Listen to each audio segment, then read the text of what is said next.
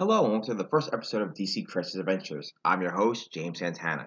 This will be a little different as we begin our journey into and through the DC multiverse. We will begin with Flash 123 and going all the way through Dark Crisis on Infinite Earths. I'll be rating, reviewing, and bringing down each Crisis event, what it changed to the DC universe, and what it means to comics as a whole. Starting off, we will be reviewing Crisis on Multiple Earths, volumes 1 through 6, and Flash 123. Before we start, I had some ground rules going into this project. This one was a way for me to go back through my catalog and reread some of the books I loved growing up with, and being able to kill some time during the summer on some of my days off. But also, it spun out into me wanting to read every crisis moment possible and then rating them, ranking them, which then became this podcast spinoff from Andrew's Amazing Podcast. With the ground rules I set for myself for this project, it had to be whatever collected edition I owned without having to go out and buy a new one. So some of them will be rated on, everything's rated on a scale of 1 through 5, but they'll be rated with whatever version of the book I'm reading. So if it's in the book and you have a different style of the same trade, or whether it's a later edition that has a little bit extra, it doesn't affect the story at all. So if you're reading along with us through this, and you don't understand why I gave it a rating because of this, it's just based on the edition I own. And this episode will not be rated, it will not be part of the rank or be rated, only because we are covering 6 volumes of the original crossovers from DC leading up into Crisis on Infinite Earths and the original Flash 123. So let's begin. We have Flash 123. We have that written by Gardner Fox and art by Mike Sekowsky. Wow. So anyway, Flash 123 is the start of the multiverse saga, or the multiverse stories for DC. This is the first time you see characters from 2 different Earths cross over. This is not collected in the Crisis on Multiple Earths volumes, which I think it should be. But what's great about this book is that it does allow for the first crossover to ever happen. This takes Barry Allen of Earth 1, the current Silver Age Flash, and he crossed over into Earth 2 to meet up with Jay Garrick, the Flash of Earth 2, the original Golden Age Flash. In the issue, they fight against the Fiddler or the Wizard. I'm not sure, I don't have the actual book in front of me, which again, I think it's a shame it should be collected in this massive set of trades. But really does set the precedent that it does allow the multiverse to exist and other characters from previous series to exist in the world. This was really done because when they introduced the Silver Age of comics to readers with the reimagining of characters like the Flash, Green Arrow, Green Lantern, and then characters that stayed, like Batman and Superman and Wonder Woman, who had their origins changed and they were all modernized and updated for the Silver Age. And they were still running some comics like All-Star and stuff, which was the older characters. How did you kind of fix that? In this, they said, well, they were set on different Earths. Which in that place, you allowed them to now have a greater storytelling. It's a fun story. If you find copies of it, they do make them in facsimile, so definitely pick those up. If you want to start following me here on this, that's definitely where you start on. Again, like I said, I will not do ranks and ratings for this particular episode, only because we have covered so much in a smaller time. So let's jump into Crisis on Multiple Earths. So Crisis on Multiple Earths has multiple writers and everything. So we have Crisis on Earth 1, written by Gardner Fox and art by Mike Sekowsky, the same team that originally created Flash 123. Crisis on Earth 1, and then we have Crisis on Earth 2, which is also written by the same team. This was originally Justice League 21 and Justice League 22. This is the first full crossover between the Justice Society of America and Justice League of America. Again, just like all classic superhero team-ups, they start off as enemies, and they work together at the end. We have Justice League 29, which is Crisis on Earth 3, written by the same creative team.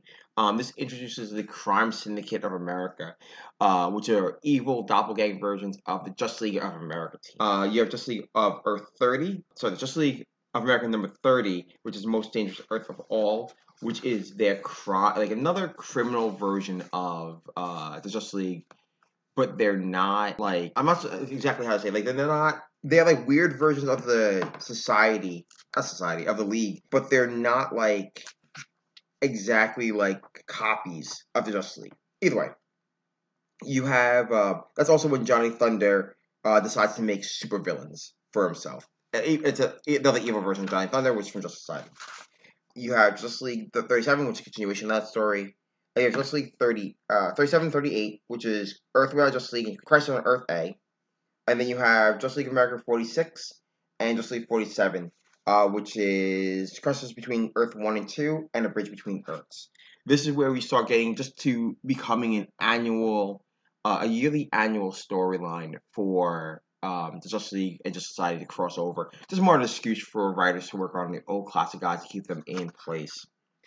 In Volume 2, you have Justice League issues 55 and 56. It's just with, again, Gardner Fox and Mike Sekowsky. You have Justice League 64, 65 with Gardner Fox and Dick Dillin. You have Justice Society 73 and 74, written by Denny O'Neill and Dick Dillin. You have Justice League 82 and 83, Denny O'Neill and Dick Dillin. You have Justice League... Oh, there is a collector's edition cover that they give you in the books after you go on, which is cover art by Dick Giordano. They redid classic covers in these editions. So, it's really cool to see if you have the extra editions. In Volume 3, this is where you get more of not just crossovers between Justice Society and Justice League, but also now different teams that might have existed on different Earths. So you have Justice League 91 and 92, which is written by Mike Frederiki and Dick Dillin, art by Dick Dillin. You have Justice League 100 and 101, which is written by Len Wein and art by Dick Dillin. Justice League 100 is the first crossover between Justice League of America, Justice Society of America, and the Seven Soldiers of Victory, which was Green Arrow's original team on Earth 2. Sorry, that's a three-parter, which is also 102. Justice League 107 and 108 is written by Len Wein and art by Dick Dillin. This is the first introduction of Earth X, which is the Earth 10, which is the Nazi one World War II Earth of Uncle Sam and the Freedom Fighters. It's really cool. That's one of my favorite stories in this volume. And then you have Justice League 113, A Creature in a Velvet Cage, written by Len Wein and Dick Dillin. These have been just cool, like little. Again, what's been different as you go on through the series is that they are just different crossovers between each setup, leading into Crisis on Infinite Earths. This also, for just comic historians, is a great buy. We are now on to Volume 4, Crisis on Multiple Earths, which has Justice League 123 and 124, which is written by Carrie Bates and Elliot S. Magan and art by Dick Dillin. Earth Justice League of America 135 and 136 is written by E. Nelson Bridwell and Mark Pasco and art by Dick Dillin. That is the crossover with Earth S, also known as Thunderworld, also known as Earth 5. It's the first crossover with Shazam, which is really crazy because right before this is right before he is fully owned by DC. This is the thing when they had the license rights with Wiz, or they just bought Wiz, and they put him in there because his first full modern appearance wouldn't be until after Crisis. You have that storyline is just like 135 through 137. You have 147 and 148, which is Justice League Fighting in the Future, which you have them teaming up with the Legion of Superheroes. You have Justice League, Justice Society, and the Legion of Superheroes teaming up for the first time, and that storyline continues into Justice League 159 and 160. So again, as you go along, these are all just cool moments that you get to see. You also see the evolution of certain characters as some of them become close. You notice, like, Huntress, for example, called Bruce Uncle Bruce, even though that's her father from an alternate Earth. You have Dick Grayson, an adult Dick Grayson, teaming up with Batman often when he's over there because his Bruce is dead. It is like the growing family standard, which is really cool to see. Now you go on to Justice League 171, written by Jerry Conway and Dick Dillin. That continues in 172. You have Justice League 183, 184, 185, which is the Justice Society, Justice League teaming up against Darkseid in the Fourth World. You have Justice League 195, 196, Countdown to Crisis, and 197, which is the first official start to Crisis on Infinite Earths right before it begins. You have a crossover, the final crossovers with them. Now you have DC Presents Annual 1, written by Marv Wolfman and penciled by Rich Buckler. You have Justice League of America 207, All-Star Squadron 14, Justice League of America 209, All-Star Squadron 15, Justice League of America 209, Justice League of America 219, Justice League of America 220, Justice League of America 231, and finally Justice League of America 232. These are the final stories, final crossovers before Crisis on Infinite Earths. This introduces the Justice League of America. Sorry, DC Presents Annual introduces the crossover between Superman of Earth 1 and Earth 2, which is the Silver Age. You have to see some cool like Lex teaming up with Lex stuff and Ultraman. You have the All-Star Squadron versus Justice League and the Crime Syndicate, which is weird. Again, it started becoming books they were producing, like All-Star Squadron, Justice League, and Justice Society all teaming up in their own books. But no, these books are fantastic. These books all, you can be all bought as individual trades, or I got in the Crisis on Infinite Earths collector set. This series, this is a piece of what we're going to be doing for the series.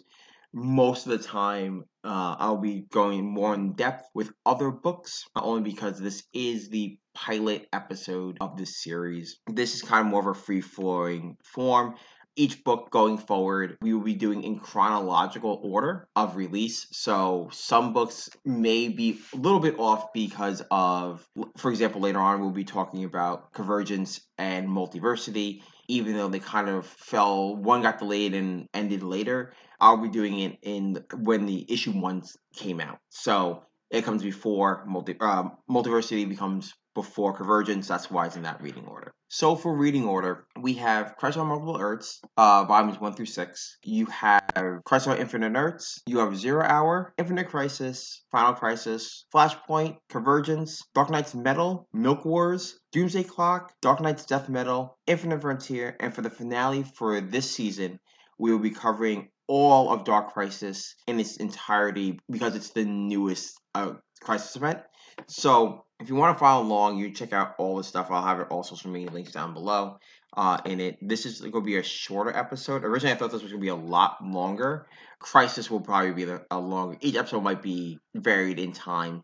So the more real-world information going forward and its real impact on comics and the rating system will go forward. Only because these are super short. What they did was because they were only really 2 issues a piece.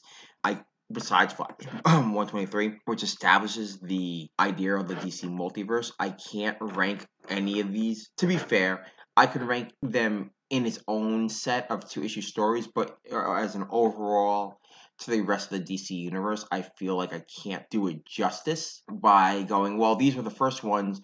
Some of them were boring, some of them were just meh, but because of that, I don't want to rank it. World information we'll talk about and dissect, and some of my favorite moments, things I want to go back and look at and change, or stuff like all the fun stuff that goes along with ranking and reviewing comics.